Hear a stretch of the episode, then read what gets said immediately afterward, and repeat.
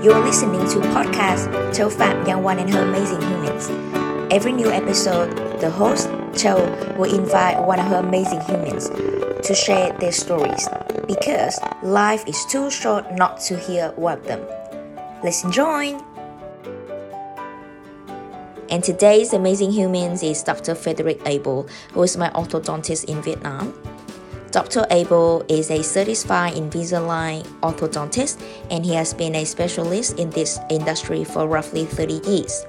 Let's have a listen through this podcast with the topic If I Ever Meet Dalai Lama to discover more about Dr. Abel's journey. Dr. Abel is also proud of his own clinic in Vietnam, and the clinic is known for its exceptional service.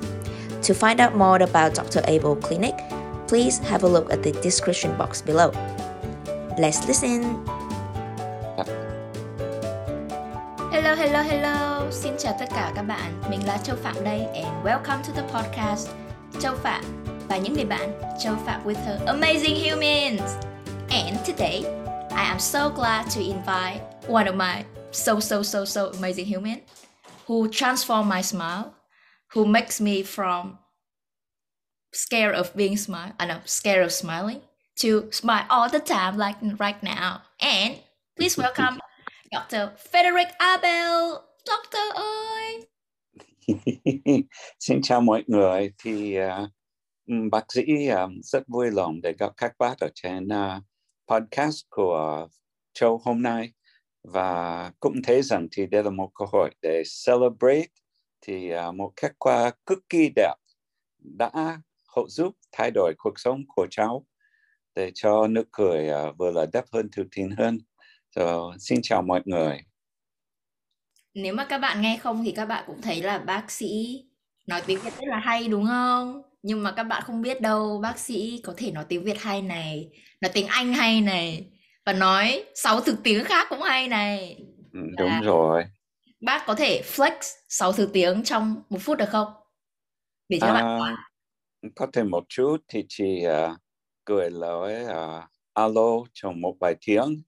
Thí dụ là uh, Maswera Here đây là tiếng à, uh, Shona từ uh, châu Phi hoặc là Saxabai Chete đây là tiếng uh, Campuchia phía xa Khmer hoặc là Bonjour là Pháp và um, see, thì bằng tiếng Đức thì như thế nào? Anh quên vì đang suy nghĩ về ngôn ngữ khác so, đây là một vài ngôn ngữ thì uh, bác biết thì là từ châu Phi và hai tiếng từ châu Á và hai tiếng từ châu Âu và thêm nữa là một từ bạc Mỹ là tiếng uh, tiếng Anh Mỹ nghĩa là tiếng Mỹ. Okay, và bác sĩ quên chưa introduce yourself a bit. Can you please introduce to the world who you are and who are you helping? I'm just one of the um, lucky your client. Mm. Well, for me, I am a small town boy from the middle of nowhere in America, a little tiny place where um, I grew up um, with horses and cows and fields and tractors and forest and lakes and streams, and uh, and then lived in the city um, for a while, particularly through high school and university and uh, still a small town from a very, very uh, conservative place. So when I was just a little guy, maybe only about four years old, I knew I wanted to do three things. I wanted to be a doctor. I wanted to see the world. And I wanted to do something um, that would help other people, like in humanitarian work. So, pretty much my whole life growing up, I pushed in that direction until finally, when I was about 28 years old, I was a, a freshly finished doctor and was able to start my life in practice. And so, as soon as I paid my debts off to um, the bank, I moved to rural Africa to be a doctor in a rural hospital where I worked for six years and saw maybe 20 or 30,000 people.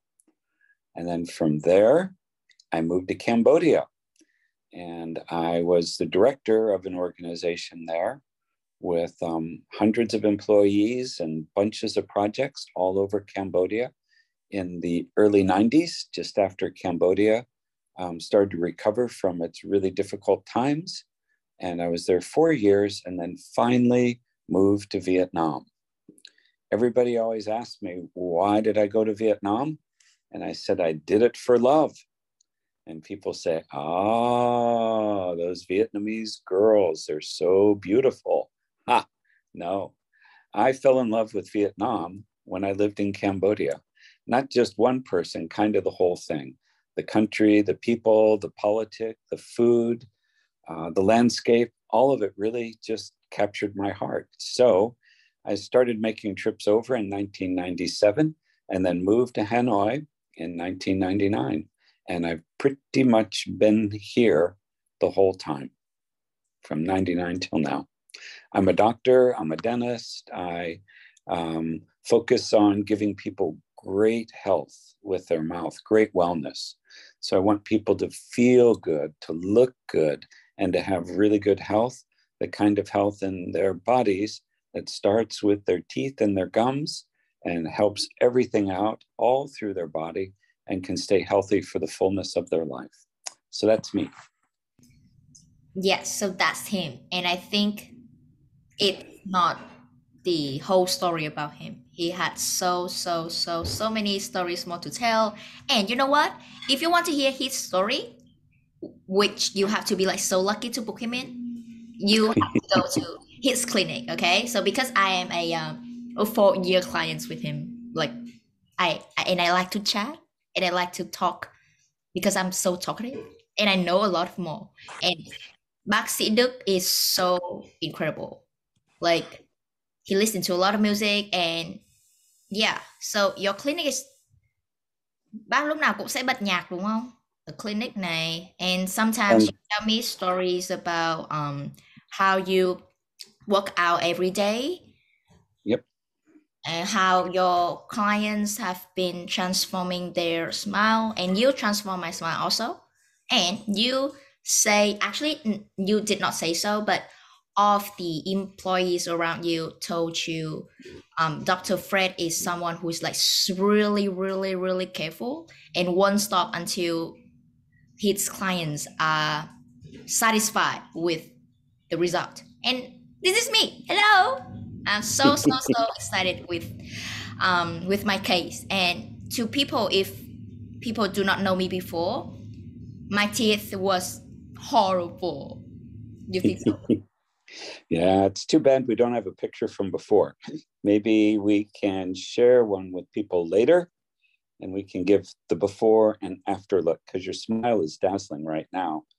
And before you were like destined to a back office desk job. yeah, that's right. Yeah, so I think that tells enough. But today is not about my smile.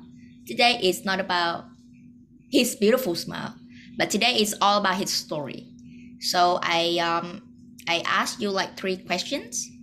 Um, okay. You can um, choose whichever questions that you would like to reply first, to respond first.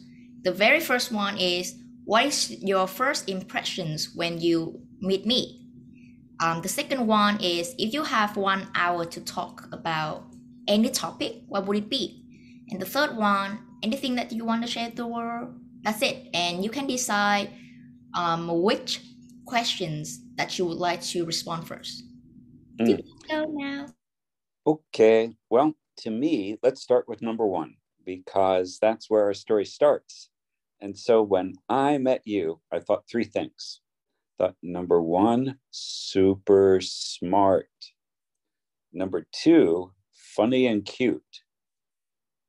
And number three, a great chance to really transform your look. Those are my three things. And so I really enjoy, I like smart, funny people, and and that's the way you are. Some people say that the best way to understand intelligence is with humor.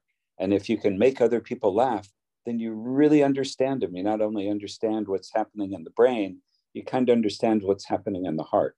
And you would make me laugh, and I could make you laugh too. And I love the chemistry. So I always thought that was really fun. So you became someone, although I see, you know, thousands of people and I get along with a lot of different people, you kind of rocketed up to the top of my special list of patients just because of your funny and your smart. And the other thing I liked about you was that um, that struck me immediately is there's, even though you're not a teenager anymore, you were then, and you were just so cute.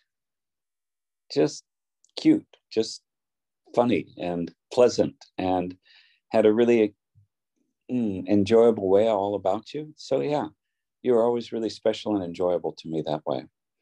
So, those were kind of my first impressions and an unbelievable smile that really needed a lot of work, especially for someone who wanted to be um, you know, up front in front of people or on a stage or performing, whoa, really needed some transformation.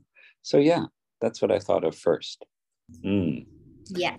So can can I ask the question back? So what did you think of me?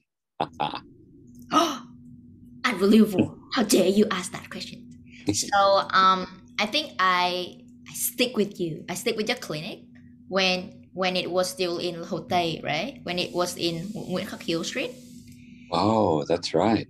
Yeah, so it's been long. So um, the very first impression is that why your clinic is so full and I cannot manage to book you right away. Like I have to wait for you. So, so, so basically that was my very, very first impressions because I have never gone to any clinic that asked me to book someone in and have to like make an appointment first.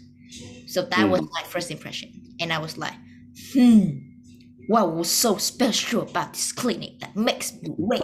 How dare you? But yeah, so that was yeah, so that was the very first impressions, not really to meet you, but first impressions when I go to the clinic. And all I can see is that of the employees are really nice and great. They are the way of uh, greeting people is amazing was amazing and they have beautiful smile and white also and i was so jealous and i was like hello are you trying to roasting me?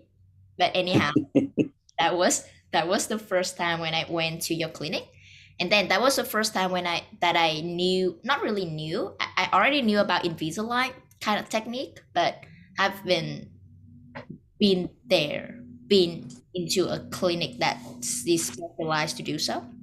So yeah, but anyhow, that was my very very first impression. But the very mm. thing is, I get to know you, but in a tricky way. So I did not put you in, but in like a magical thing when I like, chị ơi, can I please gặp bác sĩ Đức? Even without booking an appointment. And somehow she said yes. And I was like, I kicked all the queue.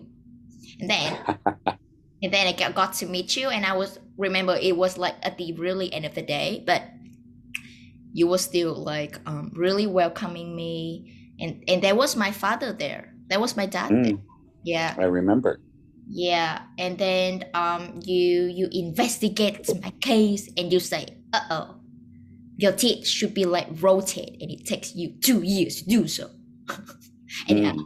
not really so but i mean it took years to like rotate things and and you kind of like um brief the case like brief what is going on what is happening right now and what should i do with my my my, my teeth and you give several options and that was really incredible i still remember like um because my case was like pretty pretty much um pretty much sao bác nhỉ? Pretty much oh, complicated. complicated, yeah. It is really complicated. Even though I have no experience in dentists, but I can see it's really, really, really complicated. But I think if you look in, in the eye of the dentist or an orthodontist, you will see it's so, so damn hard. Like kiểu răng số mấy răng số mấy phải switch bao nhiêu millimeters kind of thing mm-hmm. and and bác sĩ Đức is like really really really really really really detailed and he helps me with this to make Mm. a shy girl to to be as talkative as this. Become a podcaster. You you you you cannot imagine in the first place when we are in Whitehall Street, right? And then we Mm. got here, and then we got a podcasting. Yeah, you know, that really is pretty incredible to think about how um, time moves on that way. Time moves on with uh, growing up and and uh, making a life and learning how to share with um, your family, your friends, in the bigger world. But time moves on too, and just how um, what's important to us changes over time. And before, maybe the story was um, kind of like, what can I get? How can I be helped? And now the story for you is how to give away and how to help others. Pretty amazing. How do you know me so well? But Mm. that's a secret between us. Let's move on to the next questions, please. okay. Question number two. Refresh my memory on that one because I was focusing on number one. Ah, okay. So question number two: If you have one hour to discuss about one topic, what would it be? Hmm. With who? Haha. If I have one hour with the Dalai Lama, I'll ask him a different question. If I have one hour with you, I ask a different question. So who do I get to talk to? Right. Okay. Interesting questions. But actually, it's all about your story. So I think it's about the story that you would like to give to the world. It could be the world here could be you. You want to talk with you. The world here is maybe just you and me. We are talking in small world like Zoom world between just Joe and Dr. Ferrick, or the world could be the world. Because if you would like to, I'm gonna publish in podcasts like Spotify, and even Rihanna or Donald Trump can listen to it if he look up your name, Google. Hmm. Oh, now that gets interesting. So I think I'll answer it two ways. I'm going to ask for two hours. Sorry. Hour number one would be to just talk with you. And what I would love to know is what it feels like to create music, what it's like to be a pianist, what it's like to see the notes, to um, feel the vibrations, to have your body move with the music. To me, that's really fascinating. And I, I had friends in university who were opera singers and bass players and things like that. But I think it'd be really fascinating to hear that from you and see how it moves you, and then let that kind of um, just kind of work and touch the artistic side of me. I think that would really be cool. And then number two would be I would want to have an hour with the Dalai Lama. I think he is the wisest, most interesting man on the planet. And he's not going to be around too much longer. And who knows when we'll get another guy like that. But I read his books, I understand his philosophy, I've been to his country, and I think, wow, an hour with this guy would be really transformational. Did you say Dalai Lama? Mm, yeah. Dalai Lama, right? Happiness. Yeah. yeah. Yeah. Yeah. Happiness. Yeah. Yeah. Okay. Those two. So 30 minutes each, or I get two hours. All right. Okay. So as you can see, he is so humble that he doesn't want to share his story about the world to the world, but he would like he would like to steal my time to ask me. Um and and yeah. Okay. So it's kind of balanced. So I think I'm gonna go for it. Normally, people just talk like one hour.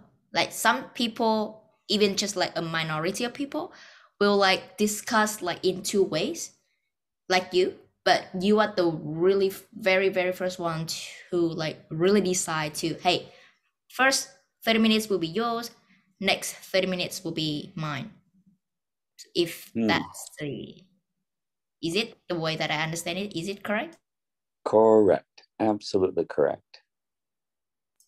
all right okay let's let's meet let's let's let's um let's Joe say something in regards to music. Okay, cool. So uh, I have been learning music since I was like six, and I was like kidnapped into a music class. So it was like really unexpected. Like uh, when I I was just like a naive girl who was playing like a housing dolls with my friends in kindergarten, and then one day, beautiful day, my parents decide to hello. I think you should go to piano class, but he they did not say anything. They just grabbed me into piano class, and they was like, "Oh my goodness, this is the world with of the organs and piano thing. And I was like, what is this?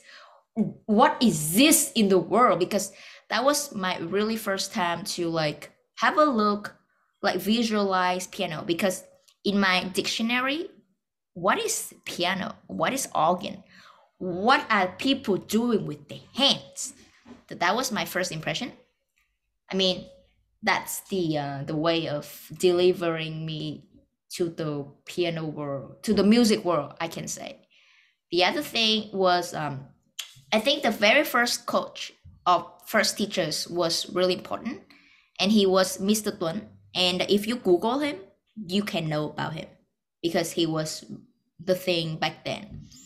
And the other thing is, I think I am destined to like male teacher, or I mean male people in my life. Like I think I get leans towards them um and people and, and i feel like it's easier to me to communicate with them like communicate like easily as i do with dr fred right now but anyhow so um it was my um papa papa my not my papa my my teacher and he was like really caring and he was um my really very very first teacher if you if you search him or, or maybe if you search his son Tuấn Hùng, you will know who he is.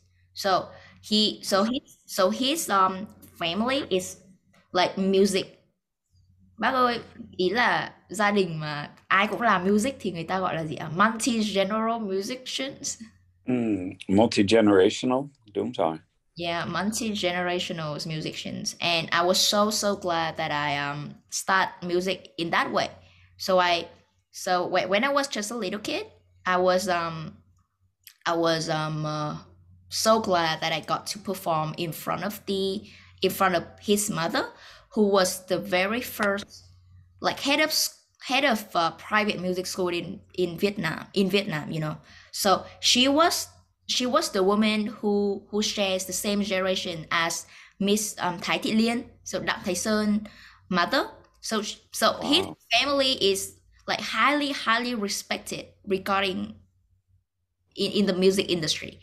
But you know back then i was knowing nothing. I was like hello this is a piano. Hello this is the guy that loves me.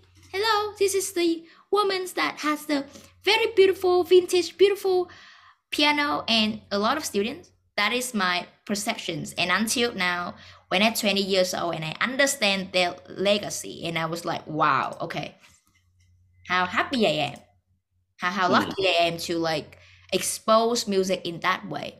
So okay, so I got the chance to meet um grandma. I can say like grandmom. So he, the the she was the head of school. The second generation is my um teacher, Mr. Mr. Tuấn, anh Tuấn.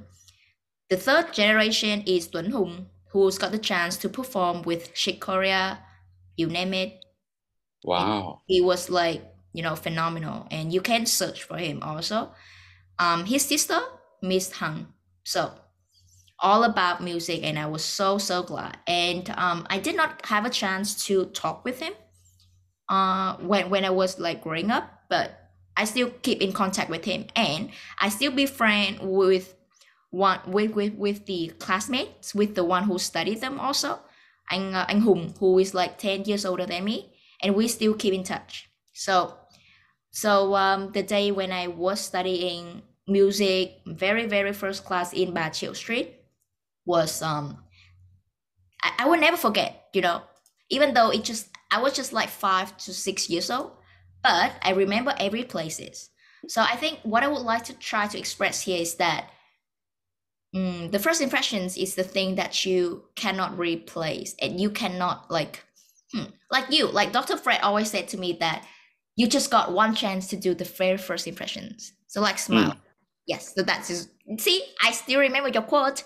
But anyhow, mm. um, what I would like to say is childhood memory is something that that is always there. People always think that um, mm, when you when you're older you will forget things, but no.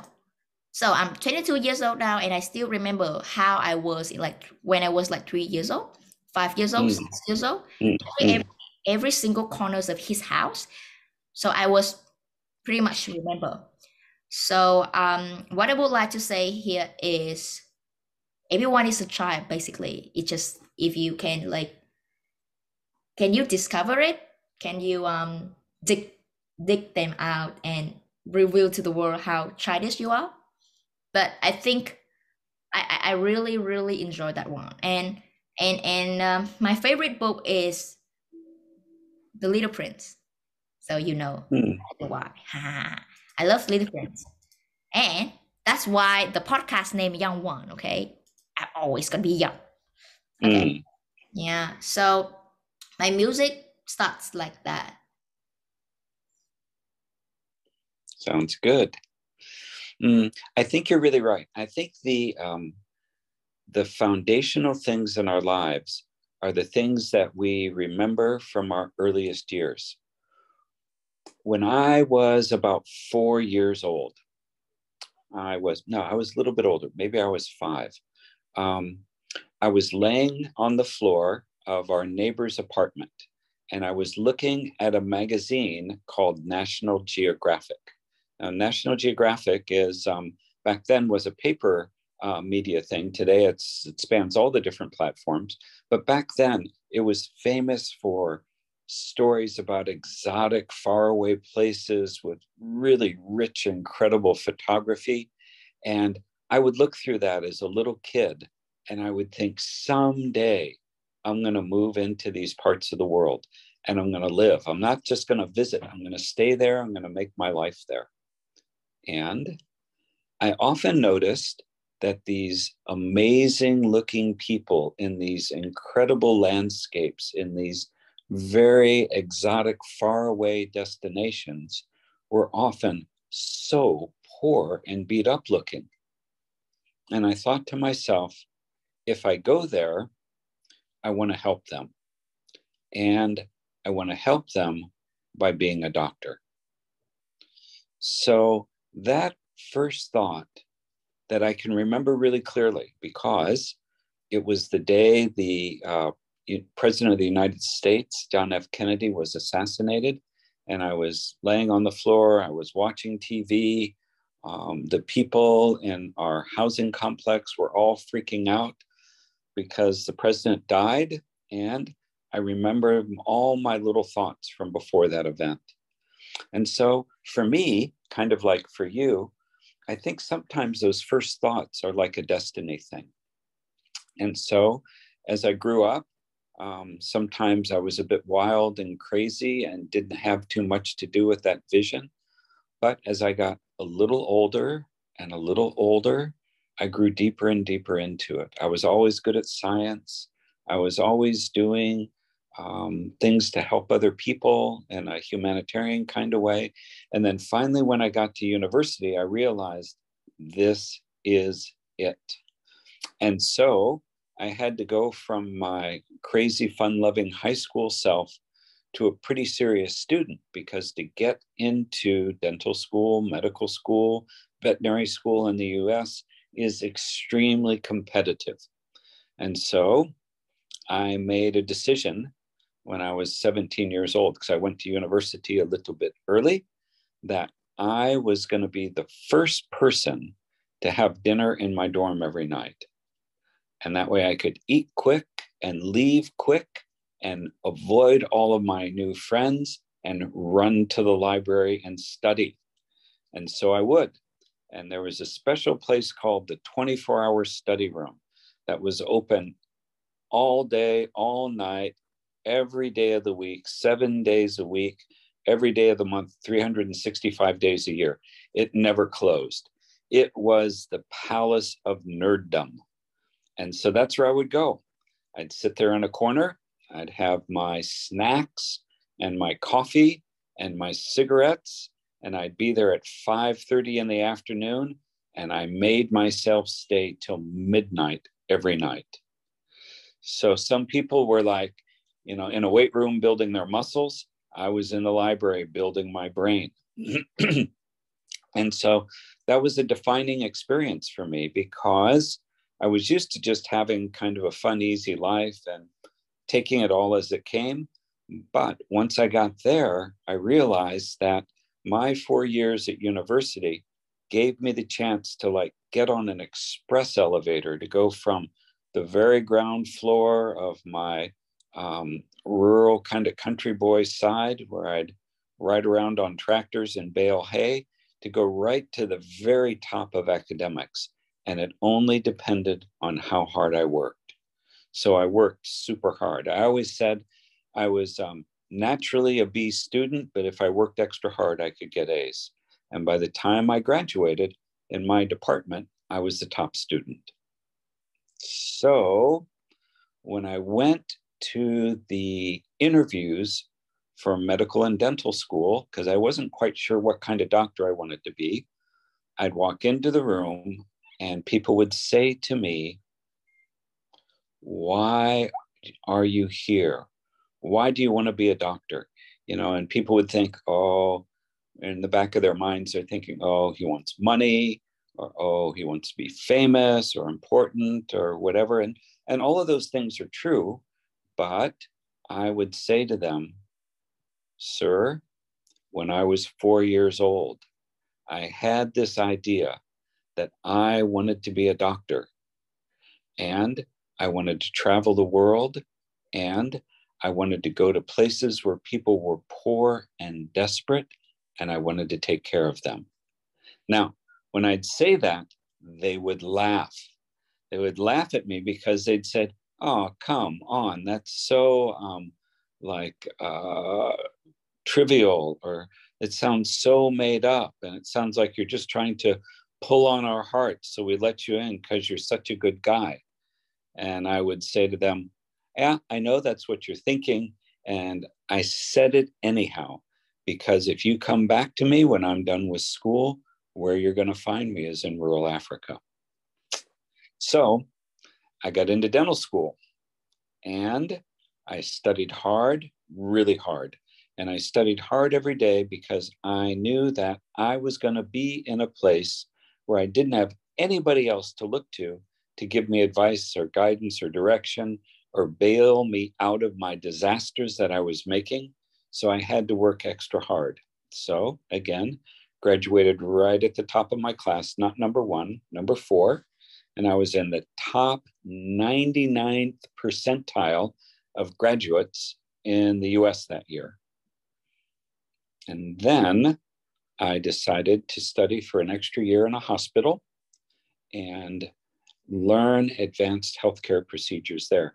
Again, I was doing this all because of this vision that I had of going overseas.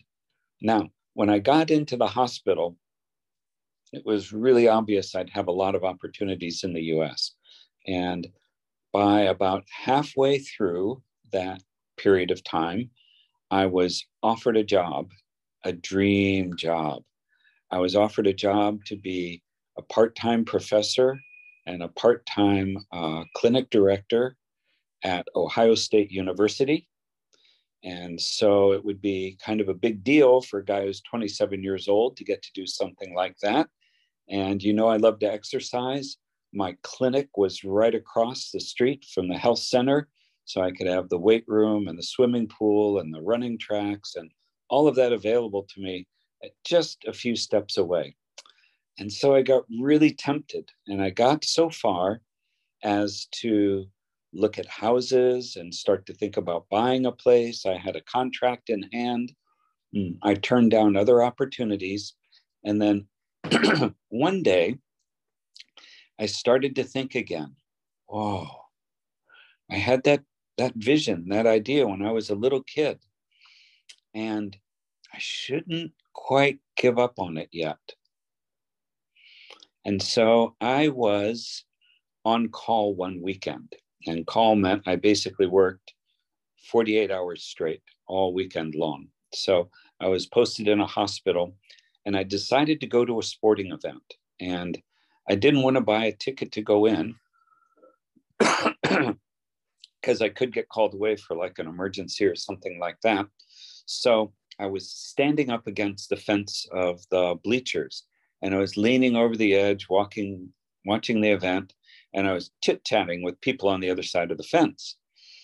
And I and the guy that was there on the other side asked me what I was doing, you know, because I looked kind of doctorish. So I told him my story and what I was thinking about. And he looked at me and he said, Frederick, life has a destiny. I'm a doctor too. And I work in Honduras taking care of very poor people every day. And I think if you are here standing me, telling me your story, and asking the question what to do, I think heaven has answered you already, and you know exactly what to do.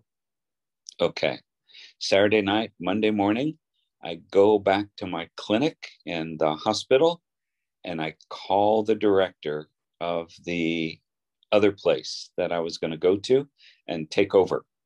And I said to him, Dear Dr. Camera, I have um, a change in mind. I am going to decline the position that I've been offered, and I am going to look for a position in a hospital in rural Africa.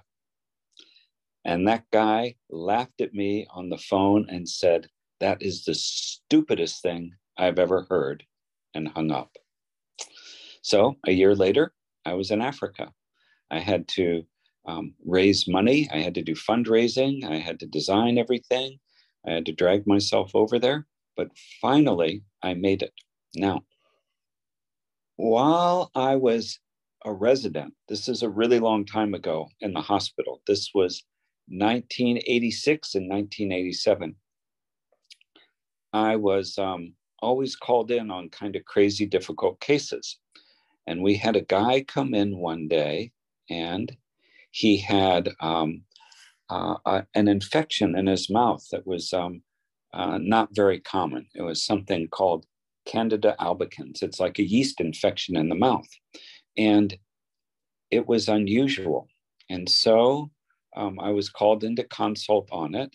And when I did the consult, I noticed he had little splotches on other parts of his body too, but nobody knew quite what to make of it. And he also had really bad infections around his wisdom teeth.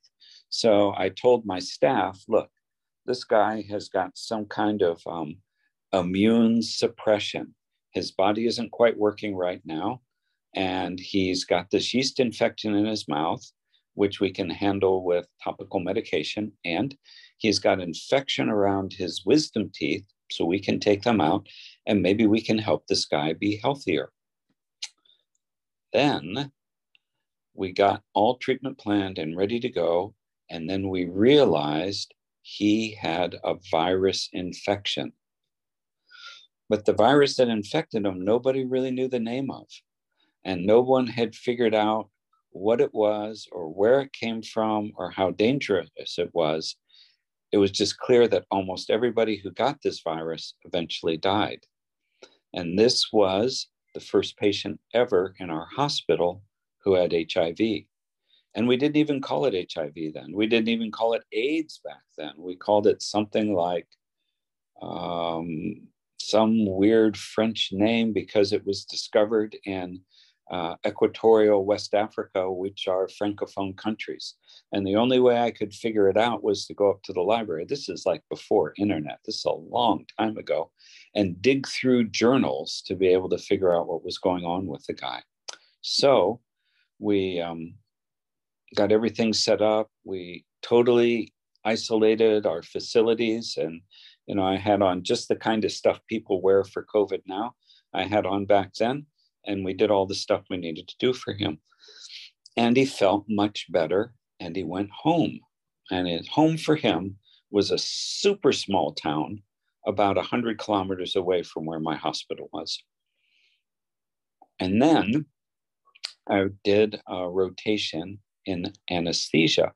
And so I would do anesthesia cases for whatever came through. If someone was doing brain surgery, I'd put the person to sleep for brain surgery. If they were doing gallbladder surgery, I'd do it for gallbladders. Whatever it was, I was just just a guy working in the surgeries. So one day, this guy rocks up again, and his little red splotches that I noticed before had become huge, and they were a rare form of cancer called Kaposi sarcoma.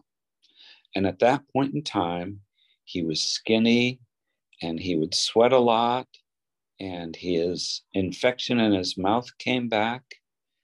And I realized that he really did have this disease that today we call HIV. And the reason he had it was because he was gay and was in San Francisco and was one of the very few first people in North America to acquire this virus. Now, for me, I'm a small town boy from Indiana, and people who were gay got HIV because God cursed them for their immoral behavior. Okay, it's a long time ago. And so I really had to struggle with this because the side of me that wanted to be a servant, that wanted to be compassionate, that wanted to be a healer, was confronted with a lifestyle that I thought was immoral and horrible and cursed by God. Until the day that, so I'd visit this guy, I took care of him. Wherever he was in the hospital, I was the guy who took care of him. And so I was up in his room one day as he's wasting away slowly, and his mom is sitting next to him, this, this kind of chubby, older woman sitting next to her son crying. And as she cried, I realized that she didn't care about his disease. She didn't care about how he got it. And she didn't care about his lifestyle.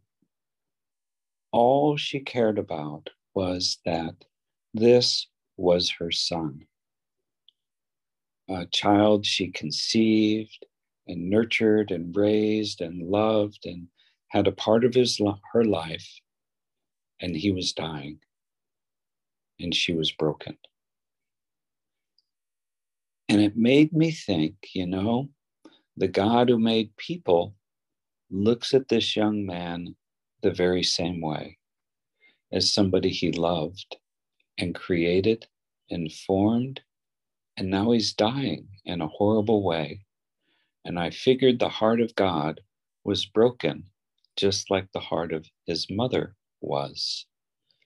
And it gave me a kind of breakthrough to help me to understand how to show love and compassion even to people who lived a life so different than mine.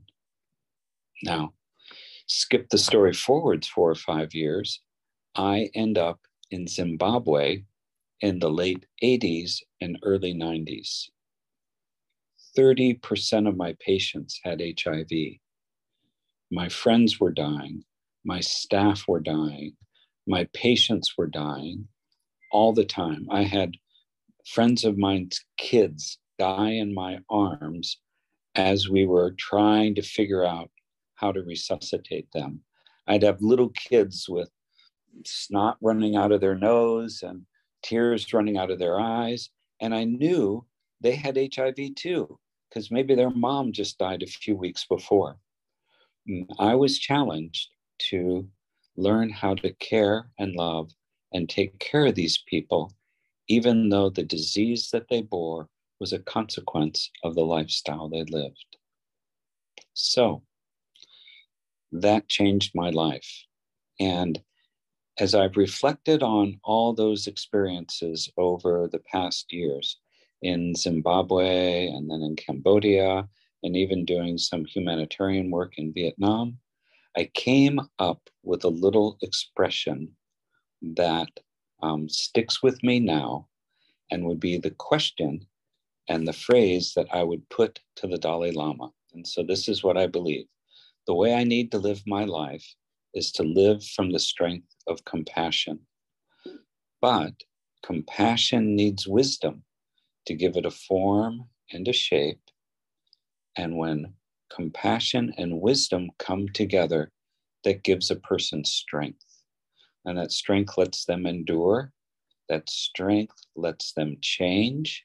That strength then also gives them power.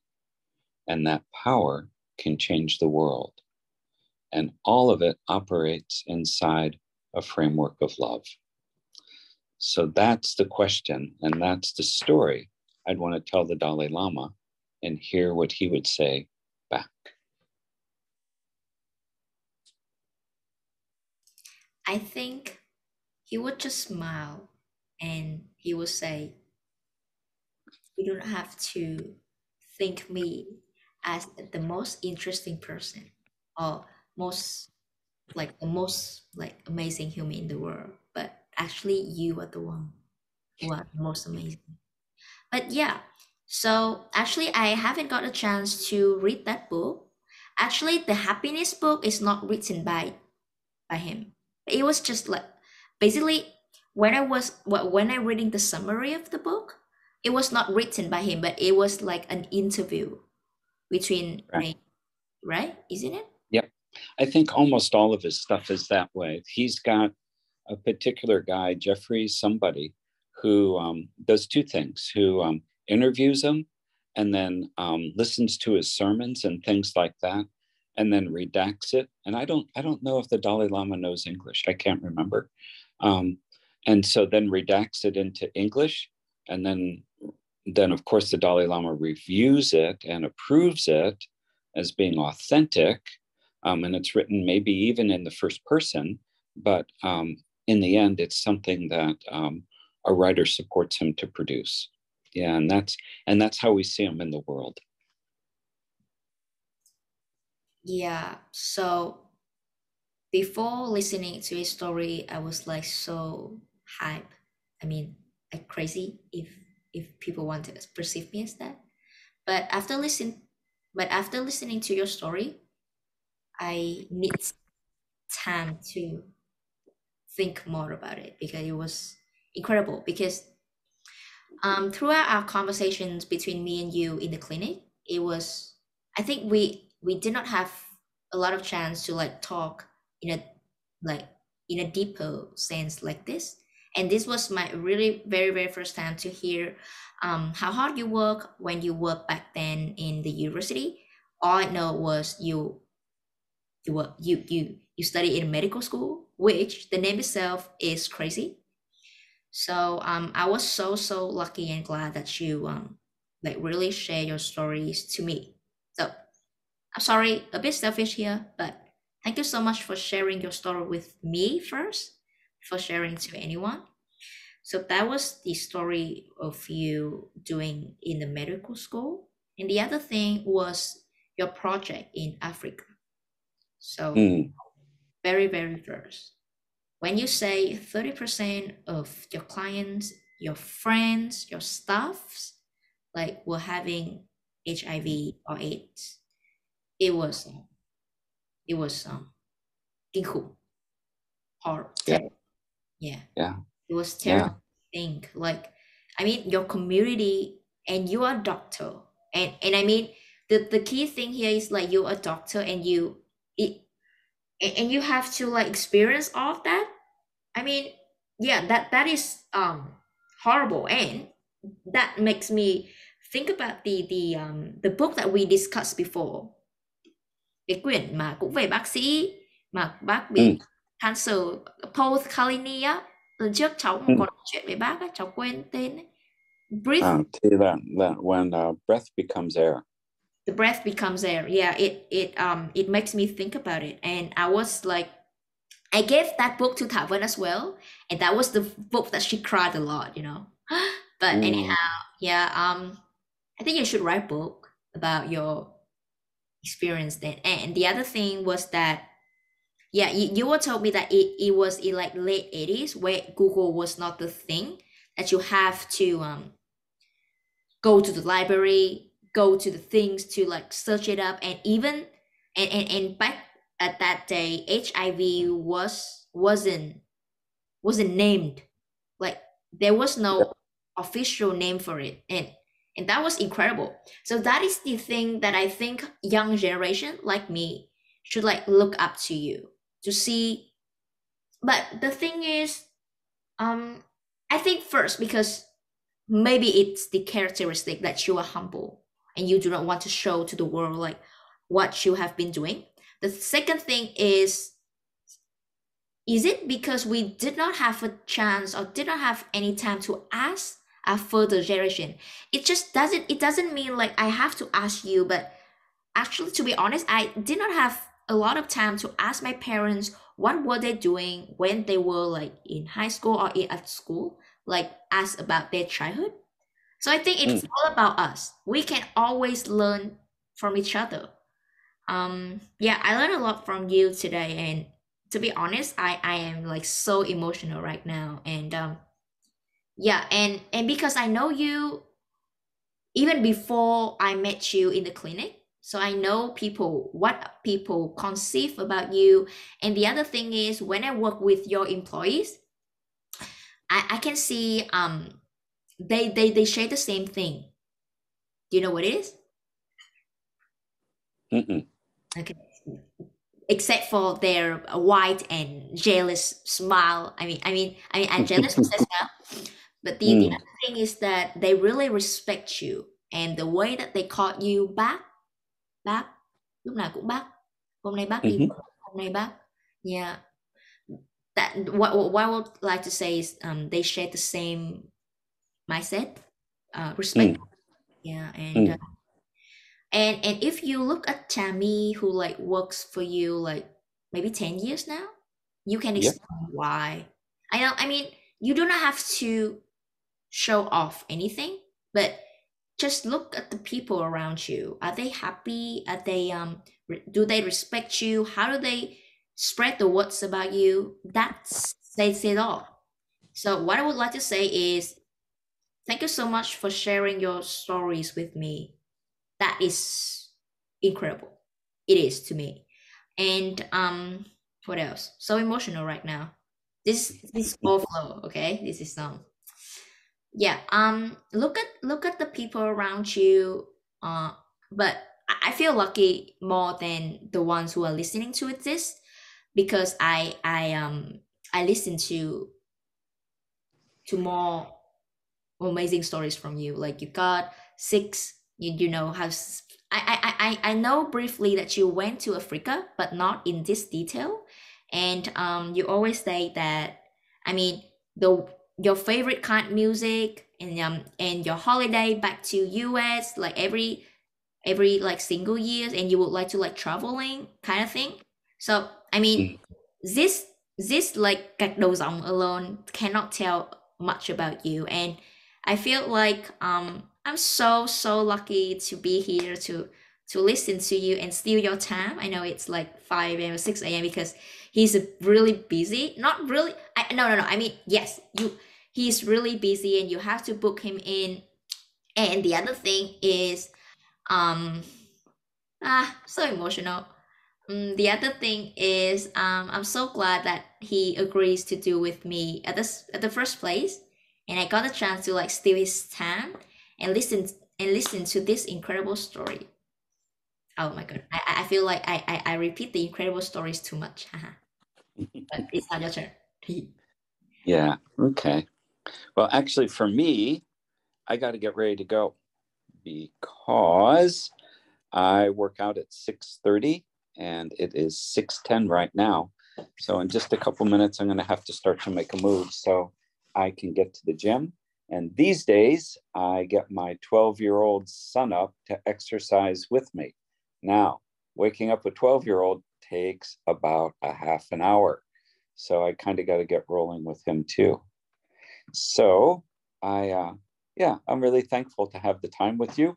And um, tell a little bit of my story. Um, the uh, the things I shared, they're um, they're who I am. That's how I live. It's um, my approach to life and um, how I want to reach out and change the world. And I'm really glad that I had a chance to meet you and um, and kind of share each of our journeys together. Um, my journey as a doctor in Hanoi, and uh, your journey as a young woman coming to identify how she wanted to be and how she wanted to create herself as she grew fuller into womanhood. So I think it's really for both of us a great opportunity to um, enjoy and celebrate uh, what we've been able to share together over really now much more than four years because gosh you've been in australia for a while now. This is like six years we've known each other. So i think fantastic. And i look forward to seeing you if you ever get back to vietnam À, bác sĩ ơi, cháu đang khóc rồi, buồn quá. Alright, okay. It's time to say goodbye. Time is cruel and you think you have a lot of time and you think you think um uh, everything like I mean you think something lasts forever but something but this podcast only lasts for one hour and I I get a chance to steal uh, some minutes from Dr. Frederick. But if you would like to see Dr. Frederick, I'm gonna attach some links below to, for you to get know him, to get to know him. But he is low key, so you just you the only way to to book him in is through his clinic, and of the clinic in information is down below. Um, it's now located in Thái Phiên. Um. We're moving. Wait a minute. Wait a minute. News flash. Okay. I have a new clinic. We're moving from Phiên. This is my last week in Phiên. I'll still support my former clinic there. Um, as an external consultant, I'll help train the uh, junior doctors there more. But I'm opening up a new place in a building called Pacific Place on Lý Thường Kiệt Street. And I am going to use um, my name as the brand. So it's Dr. Abel's Clinic, and it is the most amazing design I've seen for a clinic anywhere in the world. It's incredible. I worked with a great architect and uh, really good uh, construction people. I've got a team of people that I work with, investors and partners, and we've really created something unique. So the phone number is still the same, the number you know from way back when that ends in 511, but the location is different and the model is different. So if you have a chance, give us a call, see us there. And um, maybe I'll try to update some of the links for you, but it's really amazing. We're super excited. I am super excited too. You know, I I know you from all the way through from like Hiếu, Đào Tấn, um, Thái Phiên, and now it's Pacific. Oh my goodness! And now you reveal to me at the end of the day. Unbelievable. Mm, All right. key. Yes, All but right. thank you so much for being here, being with me, and my my smile, my face calls your name. Okay. Thank you so much for ha- for having me today. Really glad that you decide to join this. And good mm. morning. Have you have a great day today. okay, you have a great day too as well. See you. Bye bye.